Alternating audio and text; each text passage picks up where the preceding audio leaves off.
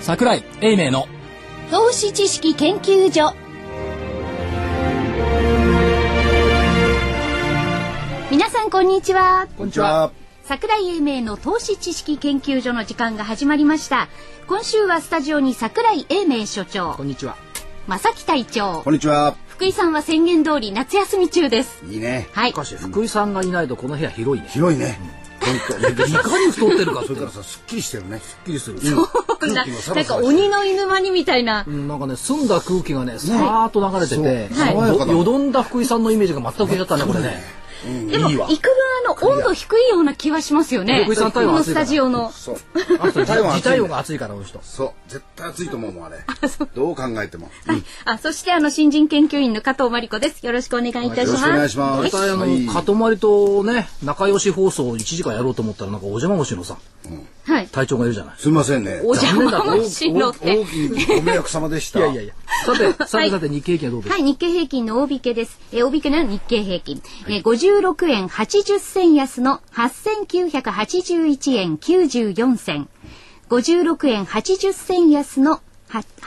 8981円94銭です。まあ、あの、3時の時点では8983円33銭でしたので、まあ、ほぼ高いところで要する引にけたという引ことけですのワね。ンプライスでちょっと2円ほど下げたということそうで,、ですほねぼはい高値水準での引けと言ったところですね、まあそうは言ってもこれはちょっと今週は頭から謝っとかないといけない、そうだね。全然見通し狂っち ゃったでもこれはね、これは、でもね、いや思わず思わず見返していて、そうそうそう。ちょっとさっきね、あの話してたんですけれどもね。先週の見通しって9600等円下値じゃないとか言って、はいあ今あ9000挟まれちゃうちゃうちゃうちゃう8000円台だと1000円も違うん ですはい。では、あの、桜井所長。は大い。変失礼しました間違えました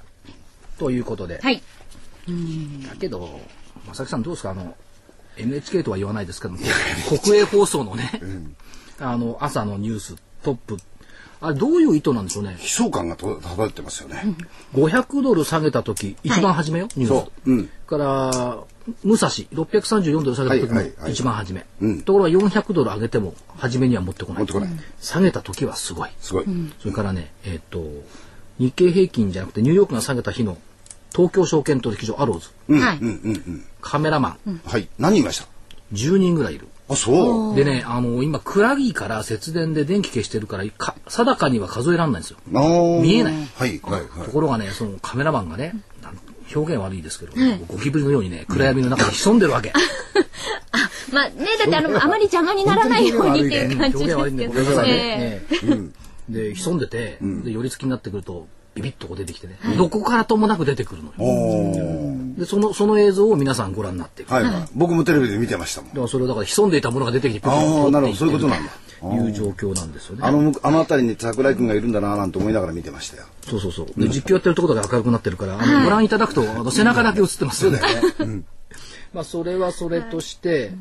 どうなんですか今日もこれ中途半端っちゃ中途半端なんですよ。ですそねう。ですね。プラスまで行くほどの力はまだ力ない感じられないはいっていうとこでしょう。これじゃ。ただまあ、まあ、昨日のね、ニューヨークの500兆、500ドル超の下げっていうのも、まあ、これ、大体最近、引け際30分で下げるでしそょ。うだね100ドルぐらい、ババンと下げてくる。はいって言ったところがあって、なんかこう、ボラティリティ高めたがってる、あるいはその、安値欲しがってるというような動きがどうしても感じられるところがありますよね。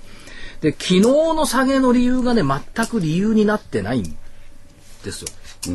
だってフランスの格下げでしょそうですね。かもしれないってことですよね。そう。いや、かもしれないんだけど、S&P も、えっ、と、ムーディーズも、フィッチも、いや、そ、そんなこと考そんなことなえ、い考えてないよって、考えてないよって言ったのに、じゃあ誰が言ったんだ、はい誰が言ったと思います、これ。自主マーケットでしょ。これね、先週ですね、えっ、と、UBS か、レポートを出してたんですよ。はいはい。 UBS がレポートを出してたんで、えっ、と、これ誰だったかななんかいずれ回ってくると。ちょっとエコノミストのねこれマーティン・リュークさんという人が先週末に出していたあーレポートの中で現時点でということは先週末時点で、えっと三大格付け会社が全て最上位をつけているのは A 独仏カナダの4カ国アメリカが下げたから、はい。で、S&P がアメリカ国債の格付けを引き下げた。えーそうなると、格付け会社の格下げ対象となる国債としては、イギリスとフランスが市場のた、市場観測としては標的になる可能性があるっていうレポートを出したんですよ。なるほどね。で、理由については、その、アメリカについては本来、AAA じゃないだろうと。だけど、格付け会社がアメリカだから、アメリカちょっと甘めに見て AAA にしていた。そうするとアメリカ下げたから、フランス、ドイツ、フランス、イギリスについても下げるところが出てくるんじゃないのこういったところを言っていたんですが、先週末の時点では、まっさかと思ってたんです。で、まっさかと思ってるから黙殺してたわけですね。はいで黙殺してたんですけど、やっぱりその噂が出てくるっていうことは、あなここれでも持ってきてるのかなと、言ったところが感じられはしました。けどこれあれでしょ、ユーロの、あのーえーイタリアだとか、その辺のところのサポートする力が、はい結局はフランスとドイツしかないわけじゃないですか、うんええ現時点、ええはそうするとそういう銀行をサポートする、支援すると、逆に言うと自分のところの体力が痛む。この部分のところで格下げうんぬんというところが出てきてるようですよね。うん、確かに。ただそれは、その、引用している方の話であって、はいその、するためにする話、という感じがしないでもないですし、はいで今日メルマガにも書いたんですけども、そもそもですよ、金融システムって、虚構の信用創造で成立している。おっしゃる通りです。そうです。ここがね、あの、虚構虚構ですよ。だって、あの、一万円札するのいくらかかんの ?10 円一、万円札の裏付けって何国に対する信頼感。あるいはその金融システムに対する信頼感。うんだけですよ。これをみんなが信頼してるから、あの10円か20円で擦れる一万円札を大事に、ドルも一緒ですよね。そうですよ。同じです。信じてるだけの話でしょ。ということは、虚構の信用創造で成立している世界。みんなが信じてるから通用するわけでしょ。はい。だから昔はみんなが信じてななかったから、ドルは金に変えられたし、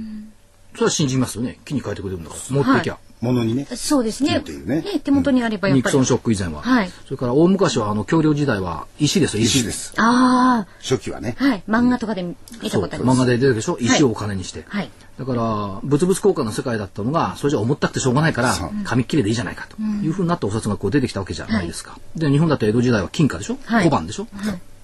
また徳川幕府金とかね幕府はずるい からね金の量を変え含有量をね、変えてね。はい。あれ、含有量を減らして、なんかすごいインフレにしたのが何回かありましたよね。えーあの二度か三度ぐらいあるんじゃないですか。ね、といったところがありますから、まあ、ほ本来はこれはあの覚えておいていただいてもいいと思うんですけど、難癖つければキリがない金融システムは虚構の信用創造でできている、そうです。その通りだと。子供たちにね教えてもね、はいすごくはっきりするのはね、はい円の札を持ってね、アメリカに行っても何も買えないよっていう話をするんですよ。と日本っていう国が保証してるから円が通じるだけ。アメリカはドルというのを親友あのお国が保証してるからアメリカの中ではドルが通用する。だからドルを持ってきてもダメ、円を持ってってもダメ。だからその地域の中だけで使える紙がはい。えーすなわちお金なんだよっていうそれを今桜井所長が言ったその信用創造っていうところで補填してるわけですよね。まあアメリカはドルに自信持ってるからドルドルが ねメインだけどだけどね世界に行くとね円も使えるんですようん円もねちゃんと換金してくれるとこある、か換金はね、うんうんうんであの円で引き取ってくれるところもあるはいんですけども、はいまあ、最近キャッシュ使う人みんなカード使うからねそうですあねー。ですね。だから後から請求に来て円に換算してくれるっていったところがありますけど、まあほん本当はその、まあ、国境をまたがずに使っているただ今国境をまたいでね、お金がこう流通しちゃってるって言ったところ特にドルですよね昔からそうですけど、こいつがなんか信任がない。そう、薄くなってるって。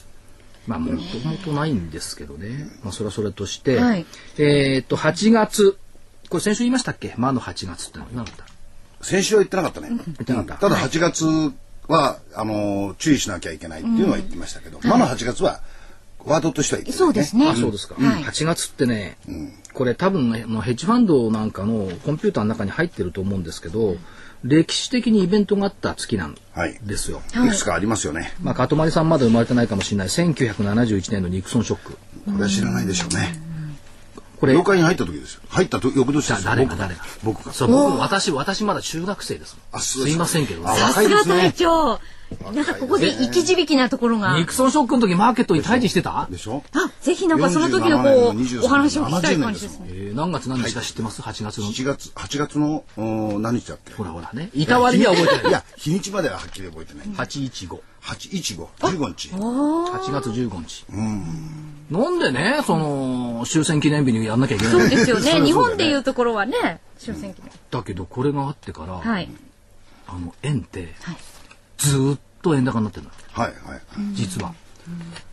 えっと、きつくなったのが、えっと、90年代に入ってからかな。そうそうそうですよね。だってもともと1ドルって360円よ、 360円ですね。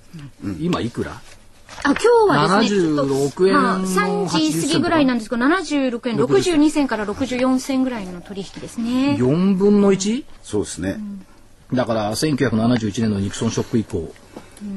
今日日経見てたらしたら一面に5分の1になっちゃうそう広告が乗っかっててはい為替占領とかいう本があってうん。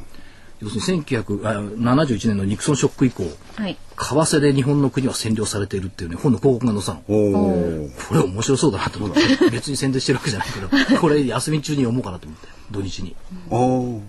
どこで出したの何社っつったかなおーなんとか社忘れちゃう今日今日の日経の一面を見て今日の一面ね。はい。でまずニクソンショックでしょ、はいから97年 LTCM に消えたメリーウェザそで、何ですかって聞いていいですか、えーうロングター LTCM のヘムッドクレジッー、トロングタームキャピタルっていう、はいあの、ヘッジファンドですよね。初代、初期の頃のヘッジファンドですよね。でロシア通貨ですよねこれねこれやられたのはロシア通貨ロシアです通貨ルーブルでやられたルーブルやられたこれも8月はい。それはこれ2000売ってましたそうそうこれわ悪い会社 だにあ売ってました販売してたね、はい販売してましたにし2007年8月パリバによるファンドの解約受付停止、はいこれは記憶にあったらしい、そうですね。ということは8月ってのはやっぱりこういうことがあったっていうのが、あーファンドの中のコンピューターに入ってるとイベント的にね、仕掛けてくるやつらが、まあ、アルゴリズムという形を装ってね、いるんじゃないのという見方もできなくはないって言ったところですよね。それと影に隠れちゃってますけどもどうもねおかしい動きがね IMF はい。ストラスカーンさんがおかしかったのは分かるでしょ前の話ですはい。今度、だってニューヨーク飛び立つちょ、まあねちょ直前っと疑惑をに持たれて暴行事件よ通知しないでしょはい。で今度のラガルドさん、はい。えー、女性の。専務理事はい。ああいうふうになりたいうんなんかでもスポーツマンって感じです。何かの選手だったとかっていうあ話ラガルドさんって塊になんか似てないそういうタイプじゃないでしょ、もあうちょっのと老。けたらああなるかもしれないああ、でも、割とね、トはいレーニングしてて。ね、なんかなんとなくこうスポーツマンって感じですよね、そういう体型的にも。でこれはあれでしょあれ財務大臣でしたっけ財務省でしたっけその時の訴訟でしょ職権乱用疑惑ああ、はい。ちゅうことはラガルドさんもこれ邪魔なわけアメリカとかにと って。だから本当は誰持ってきたいのよっていうのがあるんですけど、はいここがごたごたしてるってことは、はい要は金融がごたごたしてるって話まあそうですな。ですよね、ヨーロッパがごたごたしてアメリカもごたごたして、でヨーロッパはなんだかんだ言ってるけどバンカメはい。バンカメ昨日一昨日20%下げて、はいで17%戻して、なんか非常にボラティリティが高い動きしてるんですけども最大600億ドル規模の住宅ローン債不良債権の買い戻しの可能性これがね、多分ねこいつが聞いてるんですよ昨日のニューヨークの下げいっうて気がするんですけどフね。ランスフランスってみんな言うけど、バンカメ600億ドルっていうと5兆円弱、うん776円でしょ10分まあ、5兆、まあ、8兆円、8円として8億円じゃない5兆円弱。それから、ファニーメイ、フレディマック、これまあ住宅公社ですよね。はいはいこの人たちも、えーっと、441億ドルの買い戻しの可能性がある。そしたら、フランスだとかグジグに言ってる前に、アメリカの方が大変だ。で、バンカメがこれもし600億ドル買い戻すとすると、自己資本完全に割り込んじゃうから。ですよねっていうか、払い切れない。だからそれを嫌気したというふうに考えれば、何のことはないこの延長戦は元をたどれば、サブプライムローンショックの再処理を今またやっていや、まだまだまだやってます。ということでしょまだやってます。それを言わないからわけわかんないんですそうよなんですよ。そだかこらにスト戻ーっリてーは、こうあ回のるリーマンショック、サブプライムから始まったリーマンショックが完全に癒えてるわけじゃなくて、ないっていうこともまだまだリハビリ中なわけですなんよ。となく表に出てこなかったから、なんとなく私たちの記憶からも薄れてるんですけど、実際のところはまだまだ大きな潜在存的在。にずーっとまだ引っ張ると思いますよ。うん。まあ少なくとも日本が最初10年引っ張ったんだからそうですよね。だからそこのところを押さえとかないともう右往左往してギリシャ、はいイタリアイタリア挙句の果てに何バーレン、わけわかんなくなる、だからやっぱり根本はここのところでしょう。まあ、これに付随してね、ヨーロッパのその、まあ、あの、南ヨーロッパのね、はい楽天的な方々が、はいたの楽しんだツケもね、もちろんあるんではあると思いますけども、というところを見とかないといけないかなという感じはしますよね。ちょうどあの番組であれですけどあのメリルのはエいコノミストがやっぱり3つのテロリスク、ええその中で最後のテロリスクって言われた欧米の債債務これが今出てきたんじゃないとその前が日本の震災だったという話をちょこっと今日出てました、だから日本の震災もこれ大変な痛ましい大変な事件だ、事故だったんですけども、そのアメリカの金融システム世界の金融システムって言ったところが、日本の株価で見ると震災レベルまでね売り込まれるほどの大きさだったっていったところがありますですよね。まあ、あとは今日ちょっと強かったところ、まあ、戻してきたっていうかプラスにはなってないですけども、CME の戻りが8200ポイント前後だったんですけども、8900でしょそうそうですね。 8000円、8200と、8000、えっ、と、800、ごめんなさい800。だから、CMA の戻りよりは200ポイントぐらい上で上戻ってきてる。寄り付きからね、先物結構買いも入ってたんですよ。あーうんうんそれから、えっ、と、中小型株に結構物色が入った。だから今日小型株小セクター。型株、そうなんです。セクターだけがプラスで7.35すとねいうことで。であとは、あれ、えっ、と、先物入ってたから、現物のところでファーストリテイリングがね、結構大幅高したりしてましたしね。いやさっきあの加藤さんから聞いた、い値上がり株数はい。これが意外に多いんでそう、正直言ってちょっと784びっくりしたんですよ。ねで、もう値ちょ下っがとり少ないかがなと思って757ですから、値上がり銘柄数の方が多いんですですよよねね。やっぱ小型株の影これ、響なんですこかれね、ねこ。の間びっくりした火曜日、全場実況やってたら、はい値上がり銘柄数10銘柄。あ、そうだったですね。手上がり銘柄数10銘柄よ1600も銘柄あるのに、はいで5番から急速に戻して300ぐらいになったんですけど、そんなところがあと中古型は買いバスケット朝から入ってましたですね、観測としては。で日本も一応日銀が覚悟を決めた立場にいるから、ETF はい。 250億ぐらいずつ買ってきてるから、下げたら買う、下げたら買うってのがあるから、やっぱりちょっと決定的に売り込めるってとこまではまだ来てない。ですね。あと為替にも介入のスタンスはまだ緩めてないでしょ。すぐ戻っちゃいましたね、でもね。はい。といったところがありますんで、まあ、世界はうごめいているそうですとね。いうことで。という状況にはありますですよね。はい。でえっと今日はゲストの方に来ていていただいておりまして、ので、あの、お知らせを挟んで、あはい、おご知らせか、じゃあ紹介したいと思いお知らせをず聞てくださいまはす。い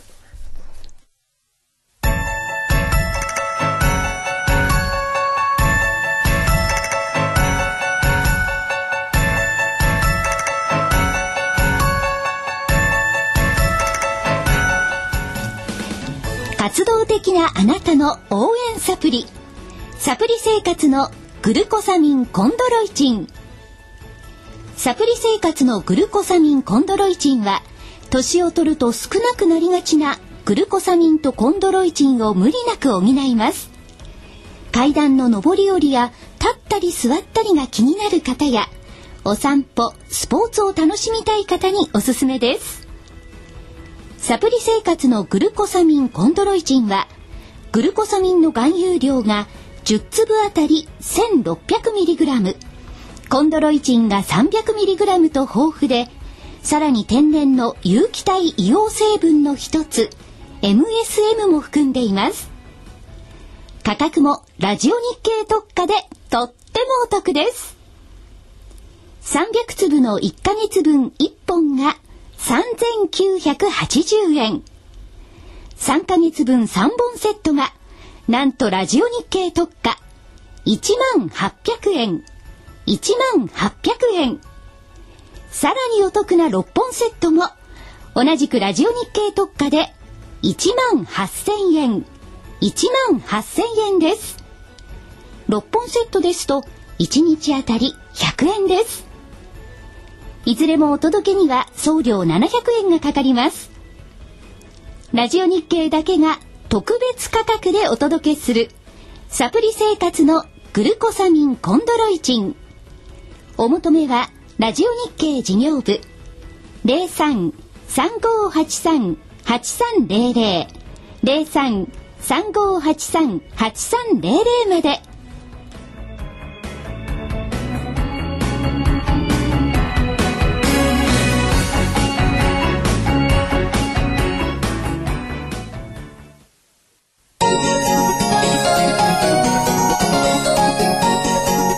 「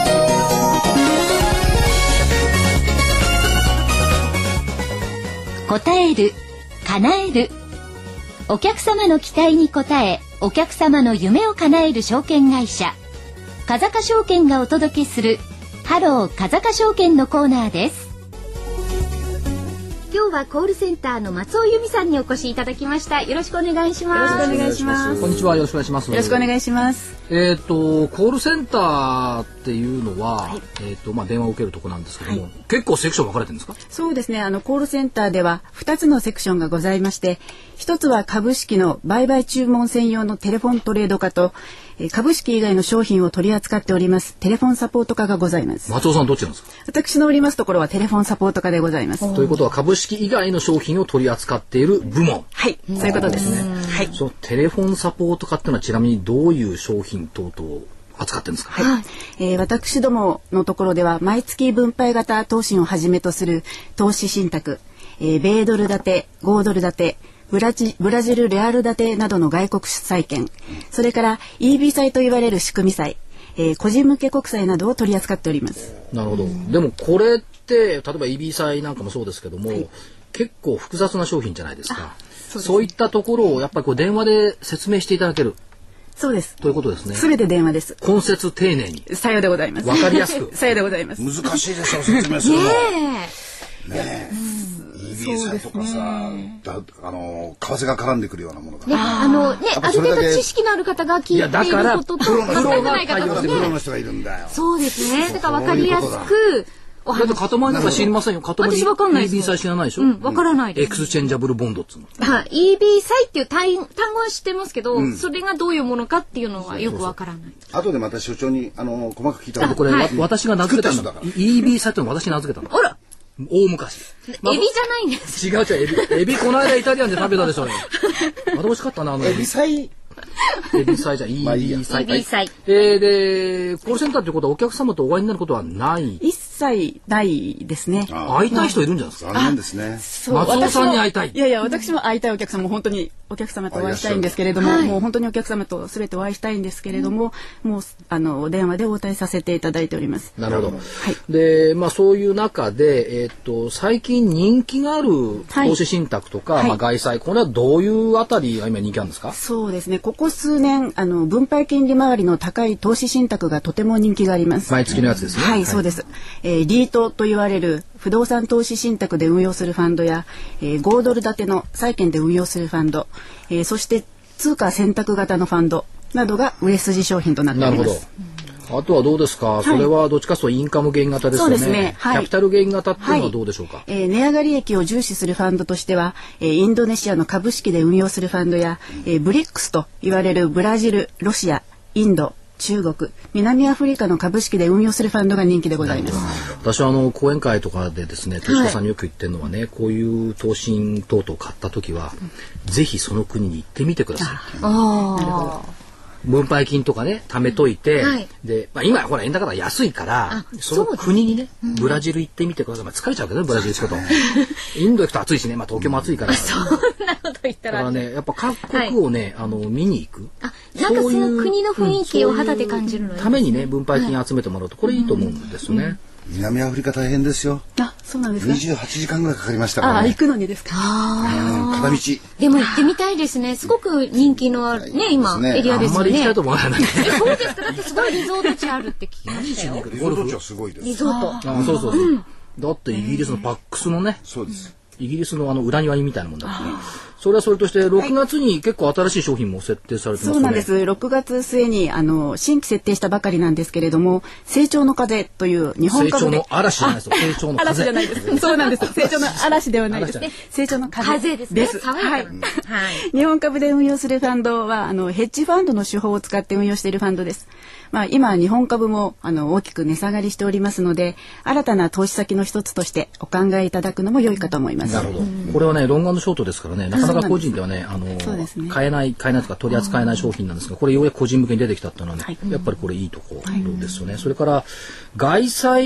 人気ありますけども、そうですね今どんな外菜ですか、はい、えー人気がありますのはですねあのブラジルレアル建て社債を7月22日から8月19日まであのと予定であと5日ぐらい、えー募集締め切りまで。そうですねの予定で募集しておりましたけれども、はいえーこちらは、えーまあ、3年6ヶ月満期、えー年率8.4%という小売回りなど募集だったんですけれども、えー早期に完売してしまいました。完売完売してしまいました、えーこのところ円高気味でしたのでお客様も敏感に反応されたようです、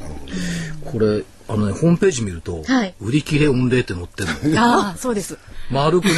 あ完売御礼か。完売はいなんかね、証券会社のホームページで完売御礼っていうの久々に見たなっていう感じがするんですけども、やっぱりあの利回りとかにこうね、興味があられたということなんでしょうね。ですもんね。そのうち怒られたしね、もう売り切れのもう話しないでくれとかね、ま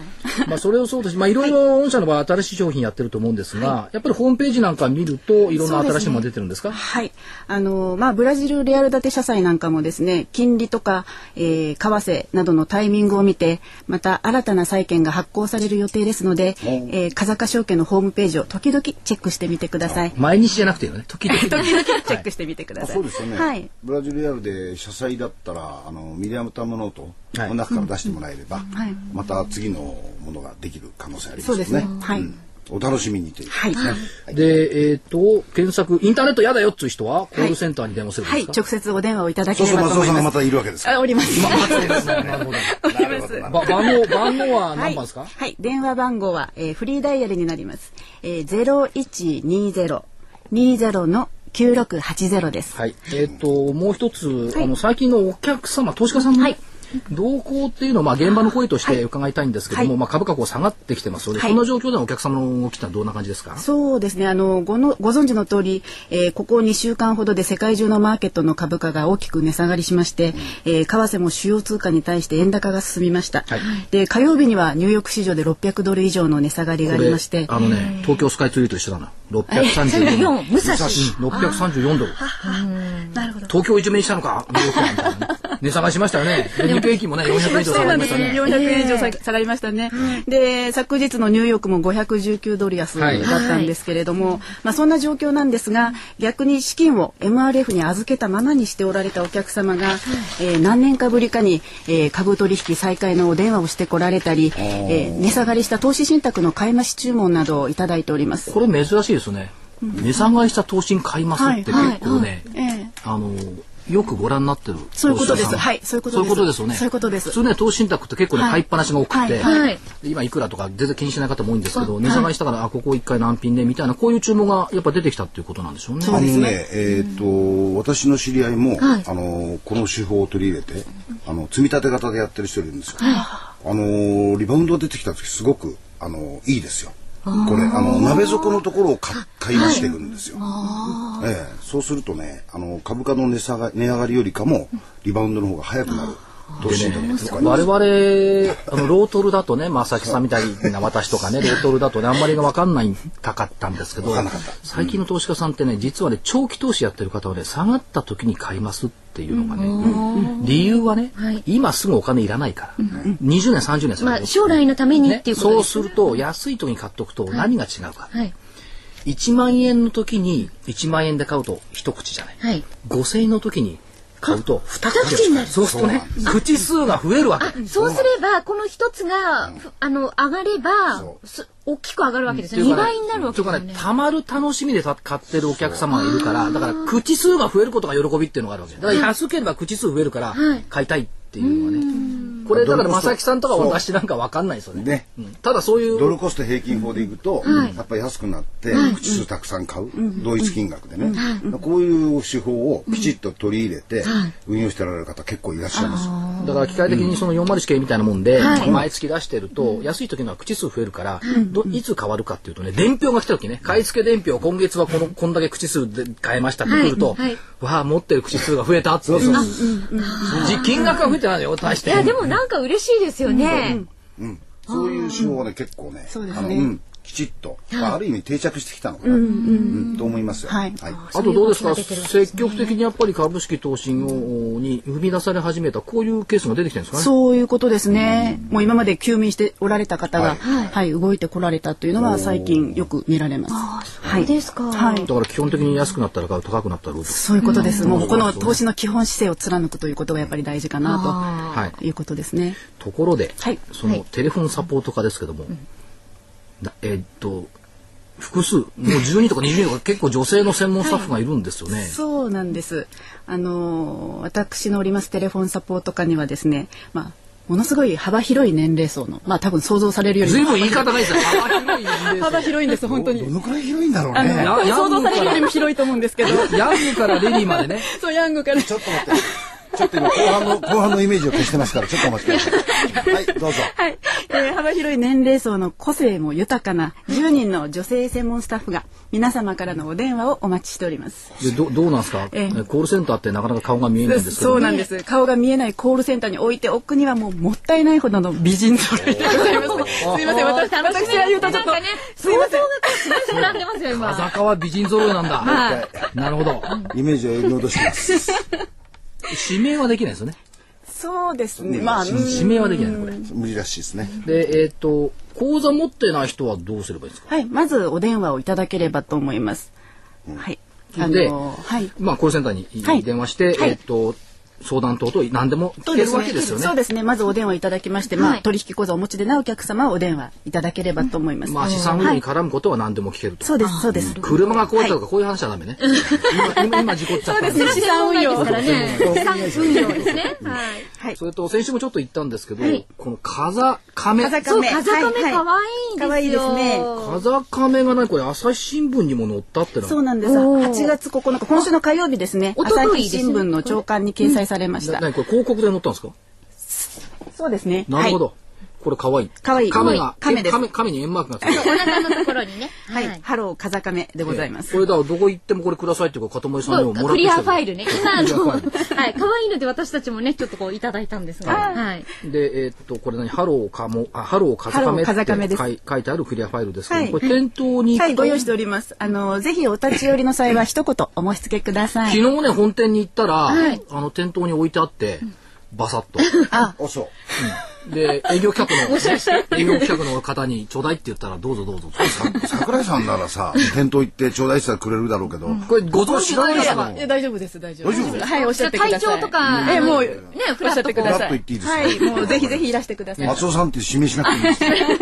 ちなみにあの東東京は兜町の交差点にそうですありますねねはいはい支店がありますし、大阪もおあれは天天満橋だったかなどこだったかな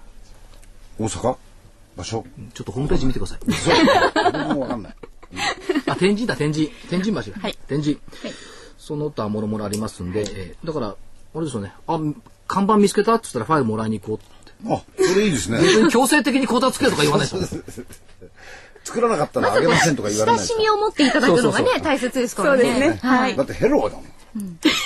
ヘロヘロいやそもそもだってテーマが答える叶えるだもん、そうですよ。うですねちょうだいって言ったら答える、そうです。でこのクリア入る欲しいって言ったら叶える叶える。それですね。で、えーまあだからお客さんにまず喜んでもいただくとそうですね言ったところですよね、はい電話番号は0120209680はいこの番号は桜井さんよく覚えてる頭 ね。入っちゃってるね。抜けないんだね、これね。別に毎日電話してるわけじゃないですよ。ということですね。はい。えーそれでは、風塚証券からセミナーのご案内です。えー8月の26日金曜日午後3時から、いつもこのコーナーに登場してくださっている、えー風塚証券の市場調査部長シニアアナリストの田部井義彦さんのセミナーがあります。当面の市況見通し、8月26日金曜日午後3時から4時半まで、えーもちろん会費の方は無料です。えーお申し込みが必要になります。会場は吉祥寺フィナンシャルセンター。えーお申し込みの締め切りが8月23日となっておりますので、どうぞお早めにお申し込みください。えーお問い合わせは、風賀証券吉祥寺フィナンシャルセンター。電話番号は、0422-23-8461。0422-23-8461番です。8月26日金曜日、当面の市況見通し、えー、田部井アナリストの、えーセミナーがありますので、ぜひ皆様ご参加ください。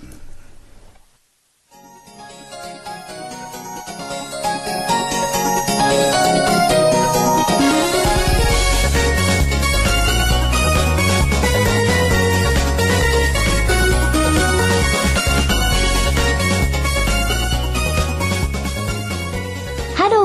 証券このコーナーは風坂証券の協力でお送りしました。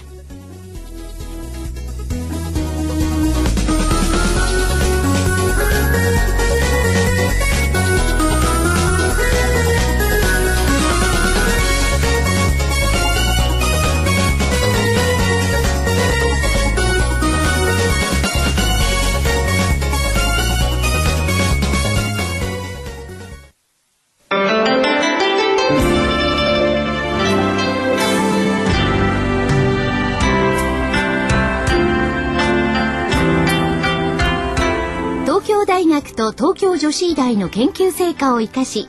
先端医薬品開発のナノキャリアが作り出した新しいタイプの美容液エクラフチュール W をラジオ日経がお届けしますあなたのお肌を潤いあふれる透明な素肌にナノキャリアの美容液エクラフチュール W はこれまでの美容液とはブライトニング成分のお肌へのとどまり方が違います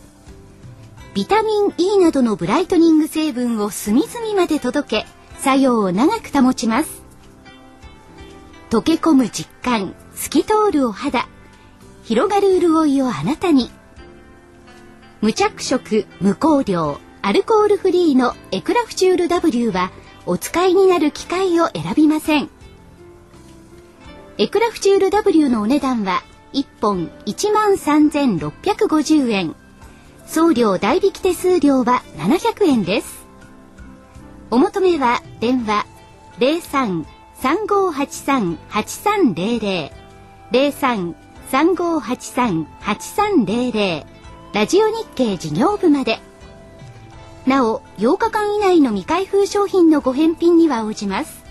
返品費用はお客様のご負担とさせていただきます。さあ、それでは、スケジュールからお願いします。スケジュールじゃなくて本当は見通しから聞きたいんでしょうん、本当は、でも本スケ当ジュールはから。行きましょうね。そうですね明日が金曜日、オプション S q になります。まさきさん覚えてます ?7 月の S q 値。 S97 月はい、先月。えー、96だったっけ何言ってる7月何7月7月で私しょも今一生懸命。 ?7 月よ。 7月7月。知らない、覚えてない。1万220あ万1万220。何を言ってもうすぐあ。のあの時に言われたんですよそうだ、それ二で。度とね、はい。 9000円台の9999。 9999は正木さんに生きてる間に二度と経験できなくて残念ですねってチャンスができちゃ言う。われました所長いかにに専門家が理路整然と間違うか。そうですよ。それで、終だわかりら冷謝やってるしじゃ陽ん線で、1万2000いくかいかないかと冷やか言ってしたんで陽す。線じゃないって陰線だったっつうだったんですよ。でも、行くんじゃないか。しかもその後、ずぶずぶいじめるねとね。ゆりさんいないから福井さんいないからしかもね、8月陰、あ7月陰線だったから、白黒白黒白黒で8月は陽線だまで行った。言ったまだわかんない、8月わわからないですよ。まだまだありでますもから。一応あの7月 S q 値1万225円82銭が幻だった、はいだから過去を今あの誤ってんじゃない幻だった、はい。はいそっから検証することは、じゃあ過去の S q 値の安かったのはいつなのよもうはい。で去年の、 7月8月、うん今年の安値は多分今月つけるんでしょうよって6月分9553円だからうんここれ今もうははるか上じゃないですリかーマンショックの時も8月リーマンショックはね8月と思うでしょう、これが錯覚でね10月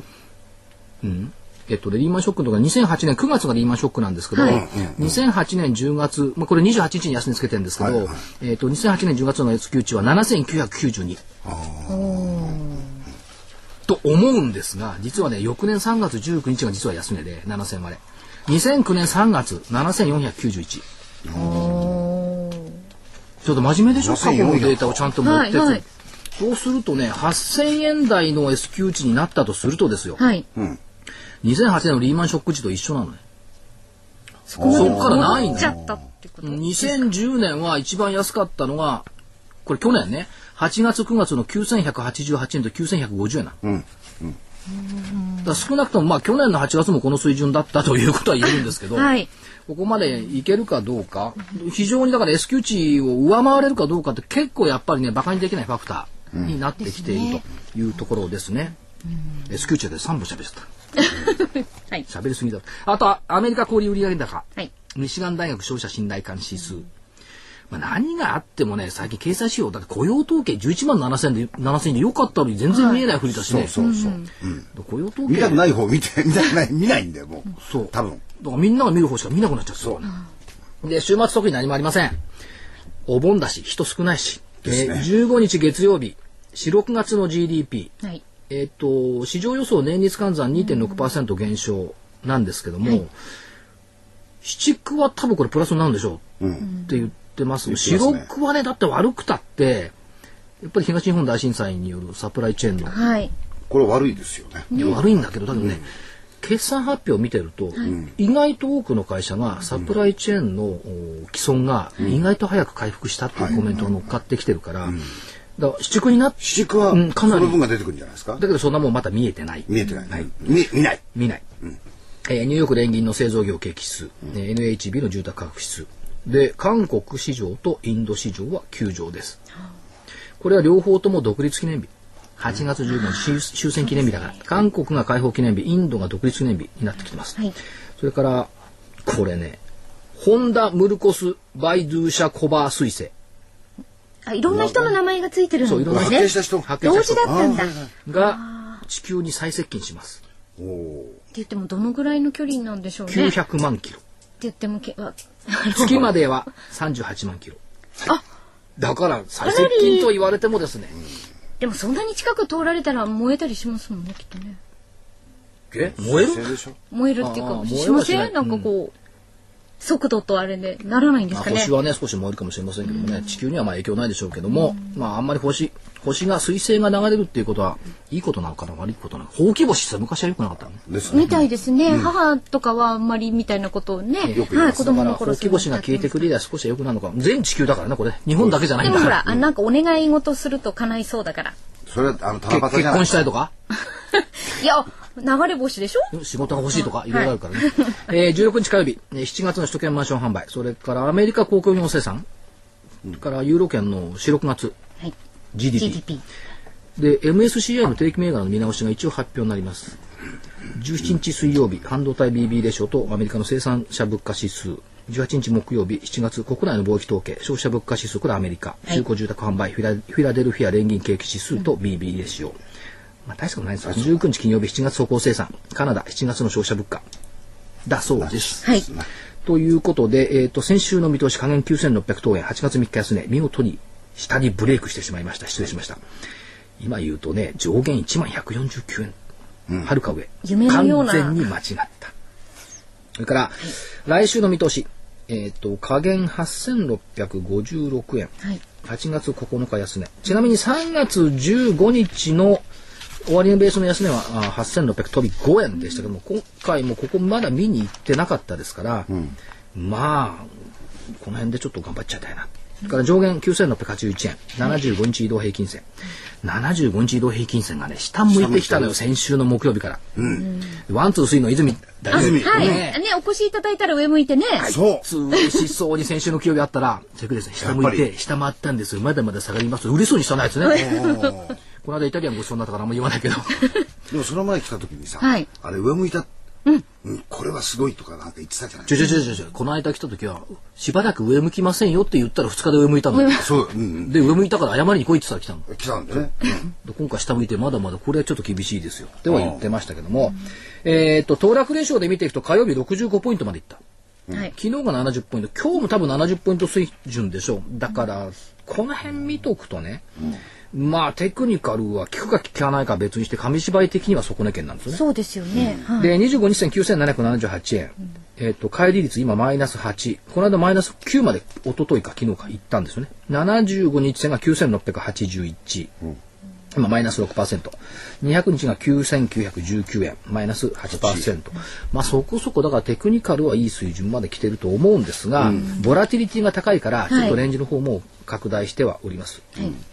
まあ、さっきあの松尾さん言ったように、あの駅周りってあるじゃないですか、はい株のあれから言ってもそろそろ、あのー買えるゾーンには水準としては来てるんでしょう。今来てますけどね。かつその PBR で見ても1倍割れがね半分以上になってきてますからそういう水準ではあるんですけどもそういったものはあまり見えないふりといったところです10ね。年国債が1%割れるっていう状況ですよはいね。で一方で邪魔してるのがねやっぱりアメリカのファンドなんですよ、えっ、と先週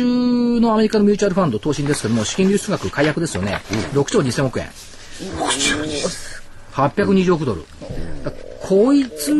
が結構ね、あのーニューヨークで暴れてるだからニューヨークの引け間際30分で下げること多いのはこいつらのせいなんだろうとで、あのー結構一輪勘定で、あの投資信託も含めてはい運用している資金が多いんで、そうですねこういう傾向って出てきちゃうんですよね。で、加えてヘッジファンドの連中がお衣装狙いの売りを出しているはいといったところがあるんで、えーこれがまあだからフランスだかなんとか言う前に需給的にはね、悪いことをしているというふうに判断した方がいいんでしょう早く休み取れよヘッジファンドと。ね、いうことでお知らせございますかはい、えー、桜井英明の投資知識研究所の7月号の DVD をご案内させていただきます7月号のタイトルは人の心を知れば投資はうまくいく英明流先回りの投資心理学サブタイトルは投資の第一歩は他の投資家の動きを予想すること他人の心理動向が分かれば先手を打てるというようなはいえータイトルがついております。で、ちょっとあの心理学とかね、いうタイトルがついてるので難しいかなと思われる方がいらっしゃるかもしれませんが、あの所長がいつもの番組のようにまあそもそもあの噛み噛み砕ね砕いて、難しいことは喋れませんから私の場合は面白く、なんか楽しく、文学的表現にね、はいあのー長けセてンるス方がですからセンスい いありますのでですね、はい。やっぱりね、投資はセンスだっていうのもありましたしね。そうですねはい。ぜひ皆さんもね、ご覧いただき、いただきまして、えー投資に役立てていただきたいと思います。えー DVD7 月号、人の心を知れば投資はうまくいく。英明流先回りの投資心理学。えー価格は8400円です。お申し込みは、ラジオ日経の事業部。電話番号は03-3583-8300。03-3583-8300番です。ももパパももパパさんからはいメールを頂戴しておりまあしりて、がとうございます。メディアは8月危機とか煽ってますが、7月初めにはサマーラリーとか言っていたくせに証拠にも ない。騒ぐなってばもう、だから信用されないんだって。おっしゃる通りでございます。大変失礼いたしました。メディアでは取り上げてくれない疑問が桜井さんにありますと。えー今回 F- FOMC でソフトパッチ論が一言も出てません。なぜ間違いを誰も突っ込まないの突っ込めないんだと思います。ですね。はい。突っ込まないんじゃ突っ込めない。格下げされたのになぜ米国債を値上がりするの私もそう思いました。株売り債券買いの単なる材料なの。それもあると思いますよ。ほ要するに何も考えてないから、いいや、しょうがないから国債買っとけっていうね。もう少なくとも、あの格付けを作るときに、ある一定のライン水準というものを作って、そこから比較していくわけですから、ある意味はそのお米国債を含めて、トリプル A 軍というのがまずあったわけですよね。はいそれからもうそこもう一つはあねるとか格下げ自体を信用してない、要するに格付け誰も信用してないっていうところもね、あるとは思います。それから、えーっと、ペンネーム、これなんつうんだろう。トム、読めないね。トム・ヨルケさんつうのえー日経新聞の話題がありましたが、この番組以外以外でも桜井さんは個人投資家に投資売買の本あ質をの数字だけっていう、考えさせるような番組、これからも続けてください。社名、需要内容も知らないで投資するなんて信じられないですけどね。本当ですね。えー頑張ります。はい。それからもう時間間もなくなくなってくるんですが、まあ8月は夢花火なんて言ったこともあるんですけどね。そうですよ。替え歌にもありましたね。 あの花火が上がる。松任谷由実さんのね、は真い夏の夜の夢っていうのは、あ、世の夢ね。あ真夏の夜の夢。はいあ知ってるね、やっぱ同世代とは違うか。花火は同舞世い上代でがはりないです。ドラマ見てました。花火花火は舞い上がりまでに、スコールみたいに降り注ぐ、キラキラ思い出はいつしか終わって消えるまで、だから夏のやっぱり思い出としてねこの8月は非常に記憶に残るマーケット、でもう一つそこからいくとねシェイクスピアの「お気に召すまま」これ気に入っちゃったこの世の全ては芝居の舞台すごくね、アグリ俺もう納得。アグリねアグリアグリ。この世の全ては芝居の舞台そして男も女もただの役者、発光体も投資家もただの役者って呼ばれちゃうんですよはい、会社にいるチームも同じ。はい、ところがもう一つある、逆境が人に与えるものこそ美しい多分なシェイクスピアって株式投資に長けてたのかなってだと思います。心理学じゃないですか。気がしますね、まあ、まあまあ今のマーケットといえばね泣いている子供におもちゃ与えりゃ泣きやみますね、そのおもちゃが QE3 なのかどうか、もし QE3 求めてるんだったらちょっと子供すぎないか、こんな気がする今週でした、はいそれではね、えお別れの時間となりました。また来週。さようならさよならさよなら。